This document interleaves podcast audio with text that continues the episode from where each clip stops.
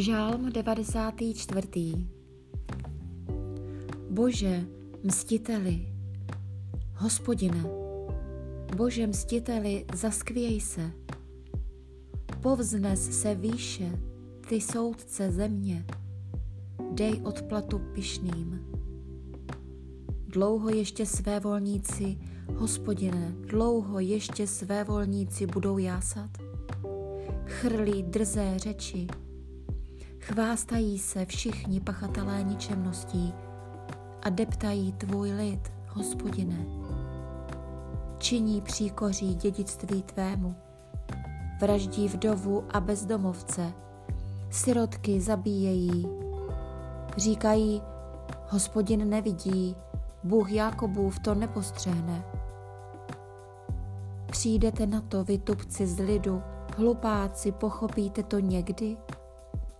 Neslyší snad ten, jenž učinil ucho? Nedívá se snad ten, jenž vytvořil oko?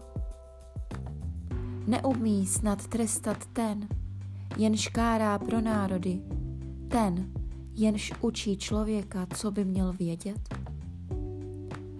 Hospodin zná smýšlení lidí, jsou pouhý vánek. Blaze muži, jehož hospodiné káráš, jehož svým zákonem vyučuješ.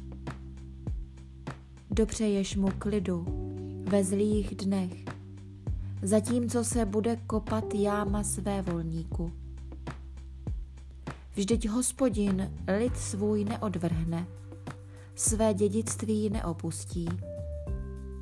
Na soudu opět zavládne spravedlnost, půjdou za ní všichni, kteří mají přímé srdce. Kdo se mne zastane proti slovolníkům?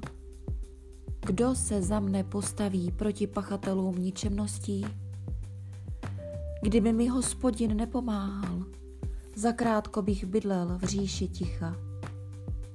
Řeknuli, už ujíždí mi noha, podepře mě tvé milosedenství, hospodine.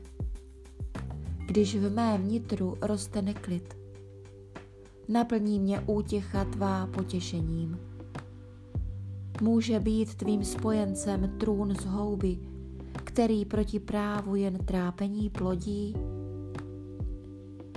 Ne- napadají duši spravedlivou, nevinnou krev viní ze své vole. Ale hospodin je můj hrad nedobytný, můj Bůh je má útočištná skála. Obrátí proti ním jejich ničemnosti.